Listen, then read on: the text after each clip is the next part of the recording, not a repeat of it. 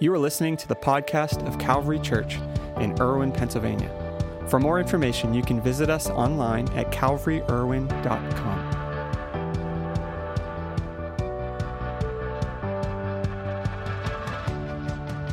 Today, we are going to be finishing up a series. If you've not been with us, we've been going through a series through the book of Revelation called Is This the End? Valid question to ask in light of all the events we've walked through this last year. And uh, we've been walking through Revelation. If you want to catch any of the old past messages, you can go to our Facebook page, click the videos tab, or probably easier would be going to youtube.calvaryirwin.com, our YouTube channel, and you can see all the past messages and uh, dive into some of those. Uh, today, before we jump into the, God's Word, I want to mention two things. One, next week we're going to be kicking off a new series called Goliath must fall. If you've faced giants in your life, things that have been overwhelming, bigger than what you can handle, uh, we're going to be walking through uh, different giants that we face and how we overcome them and what it means to overcome giants in our life. That God doesn't design us to just lay over and give up and, and, and throw in the towel, but He's called us to overcome giants because He is a God of the impossible. So we're going to be kicking that off next weekend, which is our Freedom Weekend. We'll be doing baptisms outside. We have the Kona Ice truck coming, free Kona Ice for everyone. It's going to be a great, great weekend to celebrate the 4th of July. One other thing I, I have to mention um, Pastor Dave Martin is back in the house, back there. Um, some of you have no idea what that means. Uh, Pastor Dave has gone through uh, over three months now journey. He had surgery on his heart, open heart surgery, and had a lot of complications, pneumonia and blood clots in his lung, and uh, is was in basically a, a, induced coma for quite a while. And man, God is working in his body, and we're so happy to have him back here today. And uh, um, many of you are praying for him, and um, God answers prayer. So, Dave, it's awesome to have you back, and we can't wait to have you up here, getting to preach again here soon. So, uh, we're excited for Pastor Dave to be up here, uh, for to be back. So, today we're uh, we're finishing out this series, and uh, if you haven't been with us, we've been talking about some pretty crazy, difficult uh, significant things that uh, Revelation outlines that will happen in the last days, the end times. And uh, the culmination of all of that happens uh, with this idea of heaven. Heaven. Now, um, I want to tell you this, this quick story. There's this man who died, and he goes to heaven. Uh, St. Peter was there at the pearly gates waiting for him, and St. Peter said, Welcome to heaven. Before you go in and see the big guy, I have a question for you. What's one of the best acts of kindness you've ever done in your entire life? And, and, this guy is just so excited to be in heaven. He, he said, well, St. Peter, believe it or not, one time I was just minding my own business. There was this uh, little old lady and this huge, uh, scary group of hell's angels come. And they're, they're the meanest looking guys you've ever seen. And they're about to attack, attack this old lady and steal her purse. And, and, and he said, You know, uh, as I was standing there watching this all unfold, suddenly, like, this sense of bravery came over me. And I stepped in front of this older lady and I said, You will not touch her. You're not going to hurt her. And St. Peter looked, Man, you're not a very big guy. That's impressive. That's an amazing uh, act of kindness to do. And he said, Yes, sir, I did. It was an act of kindness. It was a remarkable moment. And St. Peter said, well, well, when exactly did this happen? And the guy replied, Well, I'm guessing about two, maybe three minutes ago was when it all went down. Um, some of you will catch that in a minute. T- today, uh, as we close out this series, Is This the End? You know, we've talked about the end of the church and what we often refer to as the rapture. Uh, we talked about the end of restraint a couple weeks ago, the, the beginning of the Great Tribulation and the judgments of God that we see outlined in the book of Revelation. Last week, we talked about the end of silence, the conclusion of the Great Tribulation, this horrific, painful time in, in history that will take place. Today, we're going to be closing out this journey through Revelation, talking about this subject of heaven. And, and truthfully, most people have no clue what heaven will be like. In fact, if I were to ask people, what do, what do, you think heaven is like? What do you believe about heaven? A lot of people would say their beliefs are really based on, on, on corny jokes like the one I just told. Uh, or, or, some might say, well, uh, what I believe in heaven is really based on what I've seen in the movies. And, and if you're, you know, my generation, you grew up around my, my age, you, you would assume that God looks like Morgan Freeman. If you're, if you're maybe a little older than me, you might think that uh, God looks like George Burns. Whoever it might be, uh, we have this picture of God that's really based on what we've seen on mo- in movies or on television. The sad reality is, most people, and that would include many of us even here today, really don't understand what heaven is like. In fact, a lot of people, when they think of heaven, they think of this never ending church service. Maybe you've had this thought before. Uh, you, know what I'm saying? That, you see themselves in these white choir robes, singing worship songs uh, for, for hundreds of years. Uh, you know, it sounds really cool at first, but after, you know, a couple hundred years of that, you're like, really? Come on, let's get this thing on the road. Let's get moving. Uh, uh some of you, you're thinking, you're visualizing that, you might be thinking to yourself, we just sang four songs at church, and, and that was a little more than I needed. Uh, I, I mean, how in the world am I going to do this forever and ever and ever in heaven? Uh, the reason most of us think this way, this is what heaven's going to be like, is because most people truly don't understand heaven or what heaven's going to be like. And the reason I believe is because sometimes we're working with inaccurate information. You know, the beginning of this series, the first week we talked about, oftentimes we hear these rumors about how the end's going to go, and, and, and the best way to, to identify what's the truth, what, what's really going to happen, is to look at the source. And that's what we want to do today. We to look at the source. In fact, in, in 1 Corinthians chapter 2, uh, in the second part of the Bible known as the New Testament, in verse 9, it says this What no eye has seen, what no ear has heard, what no human mind has conceived, the things God has prepared for those who love him. Do you notice what Paul's writing there? No eye, no ear, no human mind can even conceive what God has prepared for those who love him. And none of us can even picture or fathom what heaven is actually going to be like. So, so as I share this message today, let me just say up front, I've already realized that I'm going to fail miserably at trying to paint a picture of heaven. Be- because no eye has seen, no ear has heard, no mind can conceive. We can't even conceive what heaven's going to be like. It's so much greater than what we can. And, and as I was preparing this, uh, how can I possibly put this into words? How can we possibly put into words what no mind can even conceive? Let me, let me explain it this way. Maybe you uh, can think of a time, one of those moments, where you've sat back and you've thought, wow, this is so special. I, I wish this moment would last forever. Or you step back and say, man, life doesn't get any better than this. Have you ever had that moment? Um, we've had those moments in our family uh, where, you know, we're out to eat. We've braved the uh, craziness of going out to eat with four kids, and we sit there, and like for a brief 30 seconds, 60 seconds, everything is calm. Everyone's eating and pl- doing their thing. No one's fighting. No one's biting each other. No one's scratching or and we're like, wow, does it get any better than this? I don't know if you've been in that place before. Uh, notice I said 30 seconds, 60 seconds, because uh, that's about what we get. Uh, and, and, and these are moments where, where we, we try to capture a snapshot in our minds of that, that moment. Maybe for you it's been on vacation or a moment where you have your family over for the holidays and you sit back and just take the moment in. These are special moments. Here's the truth, though. For those that are believers in Jesus, not only does it get better, but in heaven, it's infinitely indescribably better than we could even imagine. And the reason so many of us can't even get our minds around it is because our picture of heaven is so drastically distorted. Now, Isaiah chapter 14 in the Old Testament, first part of the Bible, tells us this story about uh, this guy named Lucifer. Uh, Lucifer is now known as the prince of darkness, Satan, the father of lies. And, and he was this guy who actually was in heaven at one point and was a really important player in heaven. The story tells us that he wanted to be like God. You know, he, he basically said, Hey, I, I want your position, and God cast him out. And, and as he cast him out, a third of his angels followed him, and they became known as what we know today as demons. And, and, and I believe since that time, Satan, the father of lies, has been lying to us about eternity.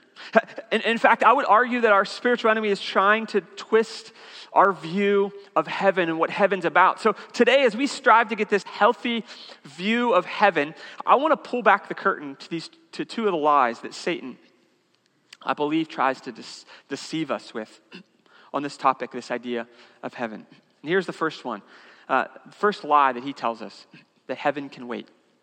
This is a lie that, that, that uh, while heaven may be a good place to go, that maybe we shouldn't be in any sense of urgency to get there. Because the reality is, for a lot of us, we're pretty happy with the way things are. I remember as a child watching like these end time movies, and I would sit in my bedroom and pull the blanket over my head because I didn't want to go to heaven yet.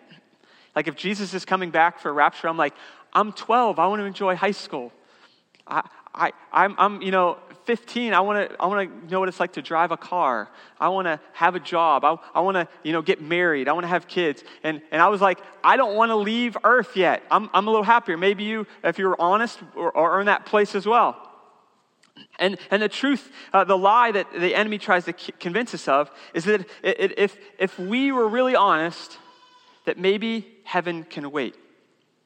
That, that our treasure is here more on earth than it is in heaven. That our hearts drift more toward the things of this world than they do toward the things of the world to come. In, in fact, one preacher was talking to his church, and he said to everybody, How many of you guys want to go to heaven today? And, and most people raised their hands except for one guy. And, and the, the pastor was like, why, why doesn't he raise his hand? So he took it a step further and he said, uh, uh, that, That's kind of strange. But he said, well, well, those of you who want to go to heaven today, would you just stand up right where you are? And everyone stood up except for this, this one guy. And, and this bothered the pastor. So uh, after the service and everything, the pastor goes up to this guy and he said, Sir, sir don't you want to go to heaven when you die? And the guy said, Oh, yeah, yeah, yeah. I want, I want to go to heaven, but I thought you were getting a group together to go right now. you, you see, for a lot of us, we want to go to heaven one day, but our hearts don't drift toward heaven today. And if we're really honest, we think, man, my life is pretty good here. How, could heaven be any better? But I want to share this powerful thought with you uh, that David, King David in the Old Testament had recorded in Psalm chapter 84, verse 10. He, he wrote this Better is, I want to stop there for a second. Better is, can you say that with me? Better is. Better is one day in your courts than a thousand elsewhere. I would rather be a doorkeeper in the house of my God than dwell in the tents of the wicked. Better is one day, one moment with God in heaven than your best days anywhere else. In fact, I would argue that your most dull, meaningless moment in heaven will far exceed your greatest moments here on earth, as great as they might be. Eh, eh, better is one moment with Him than a thousand years everywhere else. Eh, if you've ever had one of those moments where you said, Man, I wish this moment, I wish we could capture this moment, I wish it would last forever, let me promise you, on earth it will not. In one fleeting moment, it passes because even the best, most memorable pleasures here on earth are temporary. But here's what scripture says in Psalm 16, verse 11 it says, You will fill me with joy in your presence, with, listen to this, eternal pleasures at your right hand. You see what psalmist says there? Eternal pleasures. See, today, all we know are temporary pleasures. Even the best that we can experience here on earth are temporary. But, but God, with God in heaven, we will know eternal pleasures that will never pass away. The first lie we see is heaven can wait. The second one is this the lie that most people are going to heaven. Most people are going to heaven. In fact, if you interviewed people today, most of them would say, Well, absolutely, I'm hopefully going to heaven. I found uh, a study that illustrates this. It said that for every one person in our nation that believes he or she is going to hell, there are 120 who believe they're going to heaven. That's 120 to 1. What, what does that tell us? That, that, that means that a lot of people, many, many people, are deceived. They're, they're confused. Look what Jesus said. Here's what he said in Matthew chapter 7, verse 13. He said, Enter through the narrow gate, for wide is the gate and broad is the road that leads to destruction, and many enter through it. But small is the gate and narrow the road that leads to life, and only a few find it. What's he saying? Broad is the road that leads to destruction, like everyone can fit on it. Many are on it, but narrow is the road that leads to life. Only a few will actually find it. You see, a lot of people, they think that heaven is our default destination. It's the default.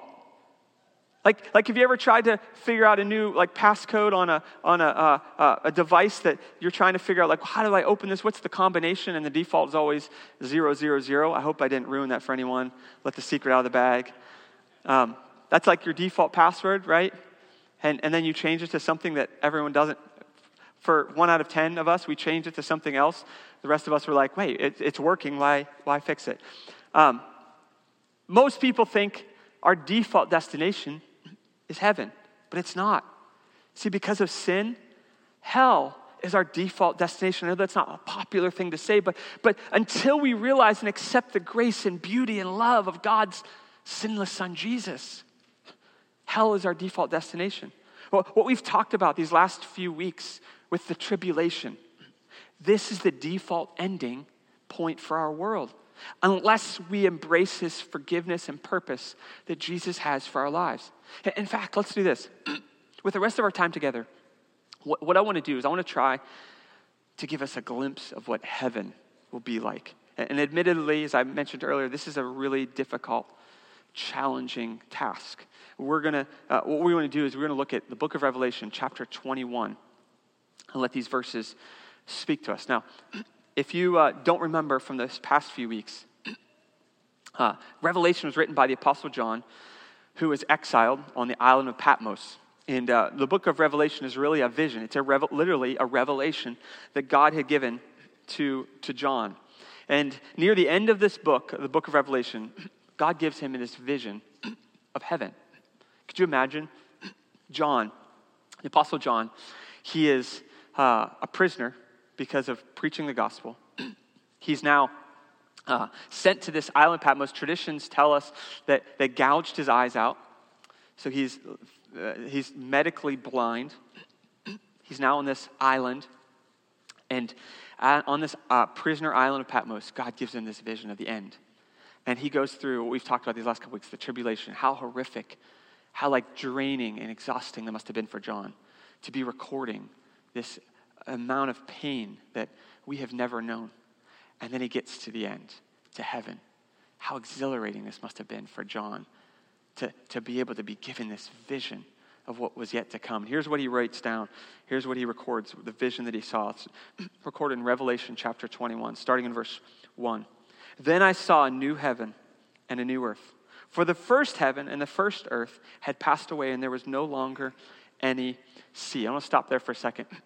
When we see there's no longer any sea, we, we assume, hey, oh, there's no water. That's not necessarily the case. Uh, what, what John is writing here, he literally saw no sea, but what he was talking about is what the sea represented. In the first century, the sea embodied chaos, turmoil, storms brewed over bodies of water. And, and, and the sea was a symbol of turmoil and of chaos in the first century world. And what John is trying to communicate here is in this new heaven and new earth, there's no turmoil, there's no, there's no uh, chaos, that, that, that, that all of the pain that, that, that exists in our world is going to be gone. And he goes, goes on in verse 2. He said, I saw the holy city, the new Jerusalem, coming down out of heaven from God prepared as a bride, beautifully dressed for her husband. And I heard a loud voice from the throne saying, and I want to stop there for a second. This phrase that, that, that I heard a loud voice from the throne, this was the 20th time this phrase is used in the book of Revelation. It would actually be the final time that the phrase a loud voice from heaven is used in, in this book. And the very next words that are issued after this statement, I think, are some of the most important words that will ever come from the heart of God. Listen to what it says. Uh, verse 3 And I heard a loud voice from the throne saying, Look, God's dwelling place is now among the people, and he will dwell with them. They will be his people, and God himself will be with them and be their God. He will wipe every tear from their eyes. There will be no more death, or mourning, or crying, or pain for the old order of things has passed away. Uh, what's happening here? What, what kind of, uh, what, what, can we kind of conclude or come to from here? There's, there's a, a few things I want to share that we kind of get from these verses. As, as this heavenly announcement, this last announcement is made, the 20th time in the Revelation, that God is going to dwell with his people, that this new heaven and new earth has come. There, there are a few conclusions, three that I want to kind of walk through these next few moments before we wrap up today. The first one's this, and this might be new to you, but most conservative scholars would agree with this that God will establish a new heaven and a new earth. Following the return of Jesus, following the millennial reign of Christ, God will establish a new heaven and a new earth. We see in verse 1 here that, that, that then I saw a new heaven and a new earth, for the first heaven and the first earth will pass away. The very, what does this mean? The, the very same God who offers us new life in Christ. The very same God who, who, who gives you a new, resurrected, glorified body will also bring a new heaven and a new earth. What God does in your life, He's going to do with our world. In fact, if you go from Genesis all the way to Revelation, so if you're not familiar, Genesis is the first book of the Bible, Revelation is the last book of the Bible. If you walk through the entire uh, scope of Scripture, there's this thread that is woven in every book. And as we've talked about in the past, there are a lot of different types of literature in the Bible. There's narrative, and there's poetry, and there's songs, and there's apocalyptic writing, which Revelation is. There, there's a lot of different types of writing, but through it all, through all the stories, through all the different writings, through all the different books of the Bible, this thread of redemption is woven. What's the purpose of the thread of redemption? Redemption. God is working everything to redeem the world, to restore the world, to get the world back to that Garden of Eden moment that existed before sin entered the world. And now, now, Revelation 21, what's happening? God has finally reached that point. That, that, that, he is now bringing about a new heaven and a new earth, just as he does for your life. That maybe you were lost in your sin, your past, and, and God transforms you radically and redeems your life, and all the pain and mistakes you made in your past don't count against you in the sense that, that, that you're able to move forward and God's able to shape you and mold you into a man or woman of God. God now does that with our earth, with the world. They've now passed away. The very same God that does that is able to do that with our world. In, in Luke, Luke's Gospel, chapter 16, there's this story of a, of a rich guy who goes to this place called Hades. It, it was a place of torment. It, it was actually translated in some versions of the Bible as the word hell.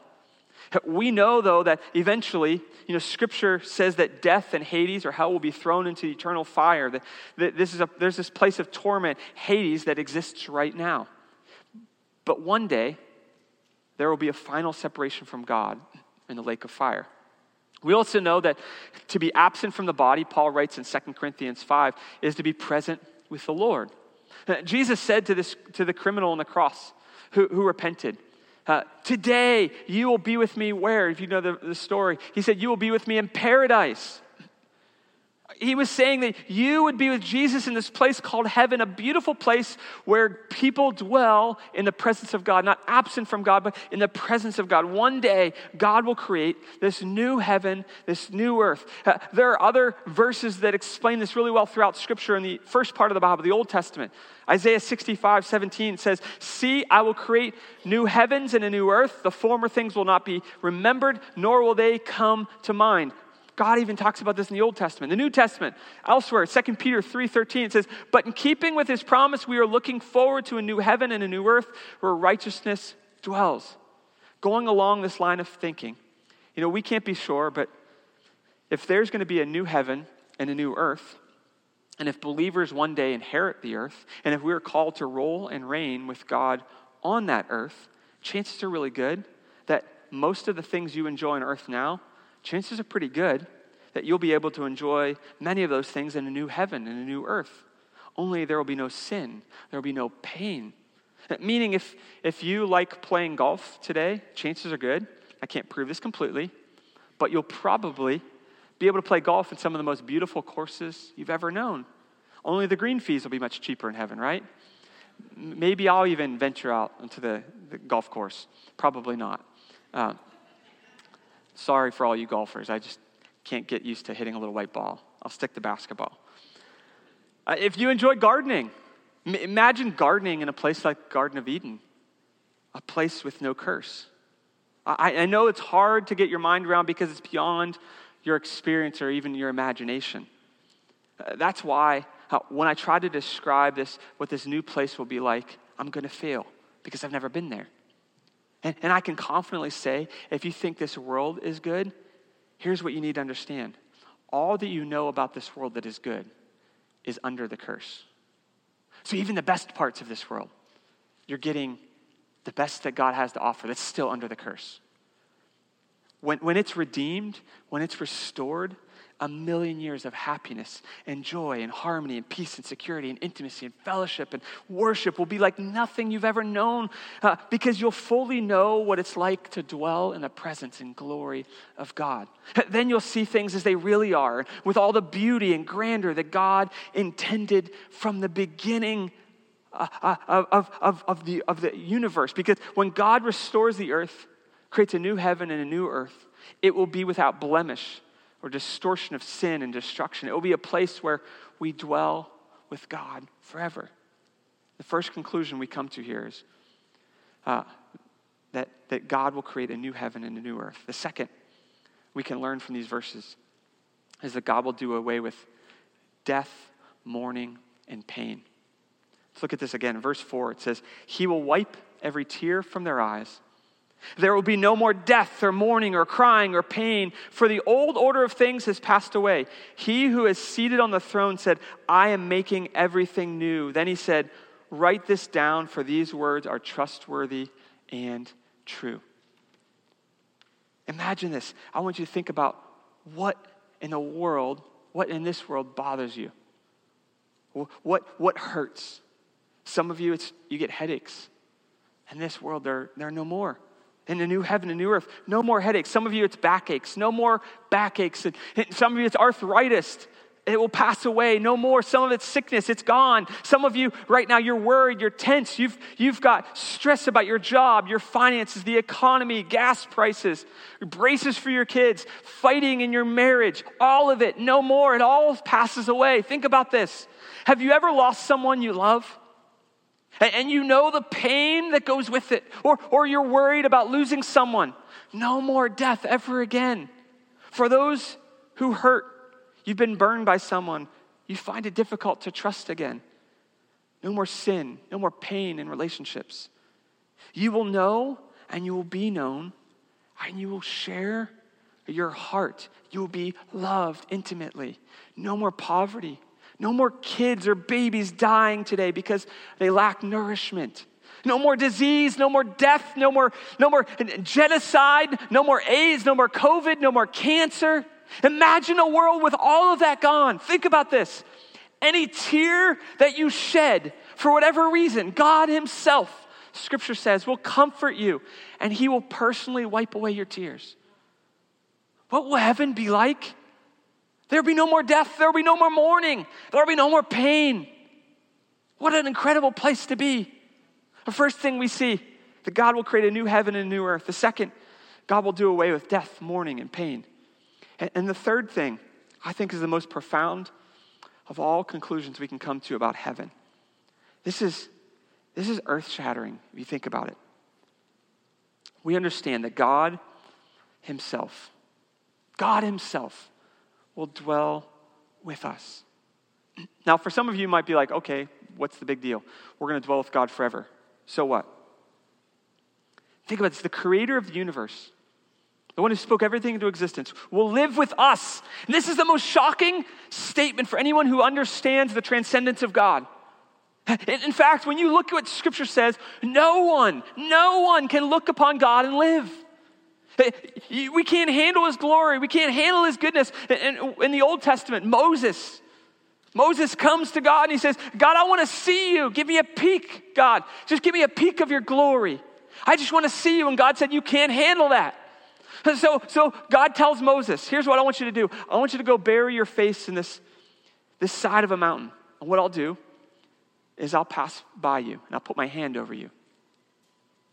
And when I go by, I'll let you see the very end, the tail end of my glory, because you can't handle any more than that. You, you, you, and I, we get to dwell with that God, with that God fully, not, not, not, not, not protected or guarded. We get to experience the full extent of his glory and presence. In the Old Testament, the, the high priest was only allowed to enter into the Holy of Holies, the dwelling place of God, once a year once a year, one time a year. And tradition tells us that when he went in there, they'd actually tie a rope to his body. Because just in case, when he was in there, in the presence of God, if he dropped dead, they just pull his body out with a rope because they knew even the high priest Even the, the top dog, even the high priest might not be able to survive the presence of God. And yet, here's what scripture says you will dwell with him. That's heaven at its best. That we get to dwell in the presence of God. Verse 3 of Revelation 21 says, And I heard a loud voice of the throne saying, Look, God's dwelling place is now. Can you say now? Now among the people, and he will dwell with them. I could argue all day, and I'm sure you could too, but uh, that, that all of Scripture, from beginning to end, is really geared toward one thing God's dream of dwelling with his creation finally. All of it. If you read from Old Testament to New Testament, uh, in the, New Testament, Matthew, first book of the New Testament, one of the main themes of the book of Matthew, the Gospel of Matthew, is Emmanuel. That Jesus is Emmanuel. He is God with us. The beginning, the end of Matthew says that, that surely He is with us even to the end of the age. What's God trying to convey? His goal, His dream is to be with us. And here Revelation 21, God finally fulfills it. He fulfills this dream. Do you understand how this verse is such a beautiful depiction of what God hoping, hopes for us? He finally is going to experience unbroken fellowship with us. Those of you who have kids or maybe grandkids, you, you maybe get them together once a year, like for birthday or holiday. And, and I would venture to guess life probably has its best meaning in some of those moments because you're all together. You're all together in one place. And you're like, oh, our family's together again. This is wonderful. That's God's dream for you and for us. Here's what scripture says in Revelation 22 3, the very next chapter. It says, No longer will there be any curse. The curse is gone, it's broken. The throne of God and the, the Lamb will be in the city, and his servants will serve him. Scripture says, We will see his face. We will see his face. Throughout Scripture, that was impossible.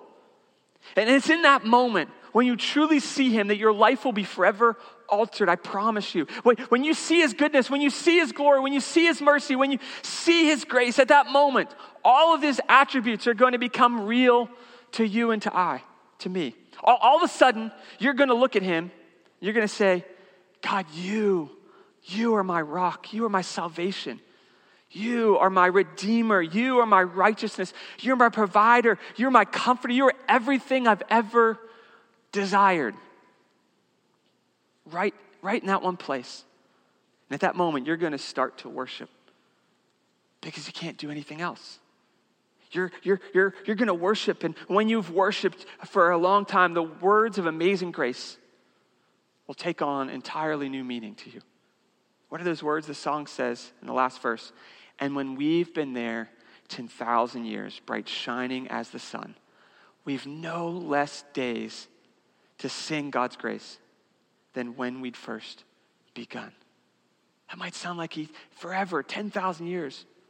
All of it will change when we see him. As the worship team comes today, our view of heaven has been twisted. Your spiritual enemy wants you to think that heaven can wait. Live for, for, for today, he says. Live, live for these things right now, he says. Let it all be about you, he says. He tries to convince you to not let your mind go to that place. Because if you do, you might truly become like Christ. You, you, might truly become great. You might truly become a kingdom player in this world. You might truly leave a spiritual legacy that will change generations and generations to come that we, we talked about today, Karen Pearl. You might become one of those people. And, and Satan doesn't want you to become that way. And he tries to convince us heaven can wait. The second lie is that everybody's going to heaven, it's our default destination. Uh, that way, you never really have to examine yourself and ask, Am I truly living the way of Jesus? Uh, then you can float through life like so many do, completely deceived. I'm a pretty good person. Yeah, I go to church every once in a while. I've done some good things, therefore I must be going to heaven. But Jesus said, Narrow is the gate that leads to life, and only a few find it, but broad is the road that leads to destruction, so many are on it. So, for those that aren't living this way of Jesus, may the Holy Spirit today he burn, burn an eternal message in you and draw you close to Him, draw you to the path, the narrow path that He has for you. And, and for those of you who are in Christ, my challenge to you is may you live for the real rewards, the rewards of heaven, understanding the horror of hell, but recognizing that when you meet Christ and He blesses you with a beautiful life here on earth, the greatest moments you could ever have, when you want to say it doesn't get any better than this, understand it actually does. For the believer in Christ, it is indescribably, infinitely better than anything you could ever dream or imagine of. Would you bow your heads with me this morning? Lord, I thank you for this day.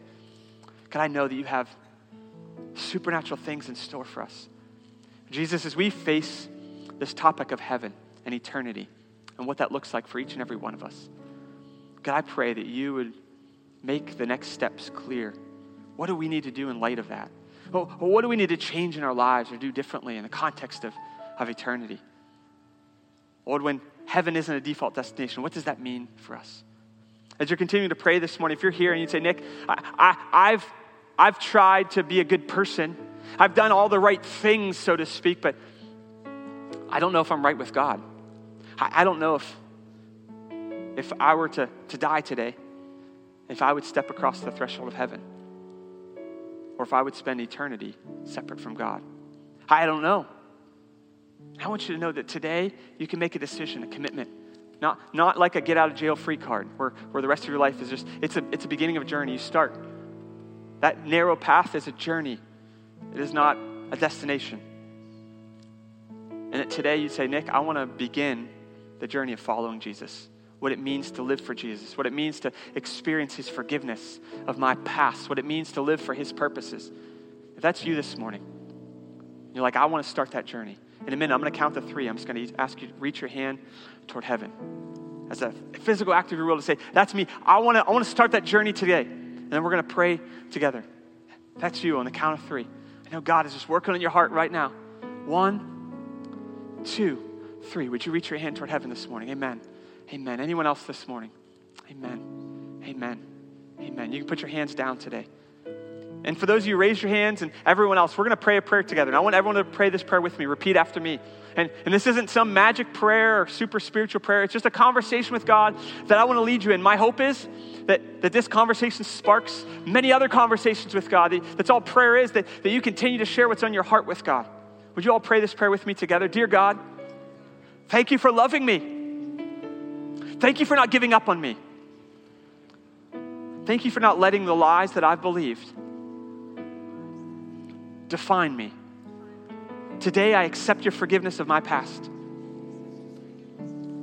I commit to live for your eternal purposes. Give me the strength and the courage to follow you all the days of my life,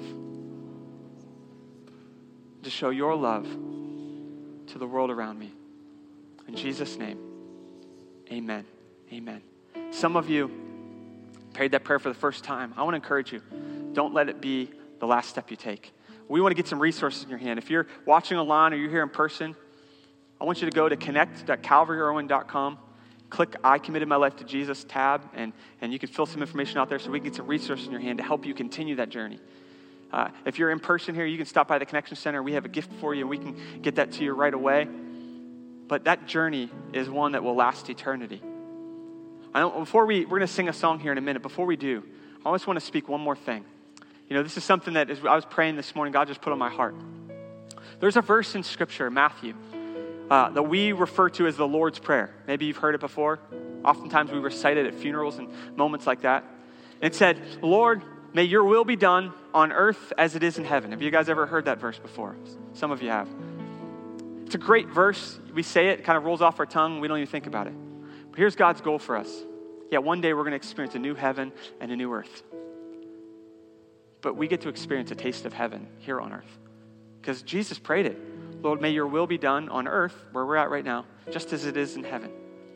Some of you, you've been walking through physical pain in your life. Physical pain. You've been asking God for healing, for a miracle in your body. Maybe a miracle in your family, your, your marriage, your job, your finances. before we go into the song, I just want to pray. Not my prayer, it's Jesus' prayer. God, may your will be done on earth as it is in heaven. What, is, what, is, what, is, what, what's that mean? There's no more pain. There's no more sickness. There's no more disease. That God would bring heaven to earth in this moment. That God would heal, because He can do it. That God would mend bones. That God would heal diseases. That God would provide. That God would allow you to see your spouse in a different light and actually get along with them and have a conversation with them. That God would heal a broken family. God can do that. And I want to pray just a moment that supernaturally God would do that bring heaven to earth for all of us this morning. For those watching online, would you bow your heads with me, Lord? We come before you knowing that you are greater than anything we face. And Jesus, we just invite your presence and power into this place and, and into the room that many are watching online. Lord, we just ask for your supernatural power to be released. Jesus, that heaven would come to earth in this moment. God, that your will would be done here on earth just as it is, as it is in heaven. That there will be no more pain, no more sickness, no more disease, Lord, no more brokenness. Lord, that sin no longer would have its hold on us, Jesus, but that we would be free in Jesus' name.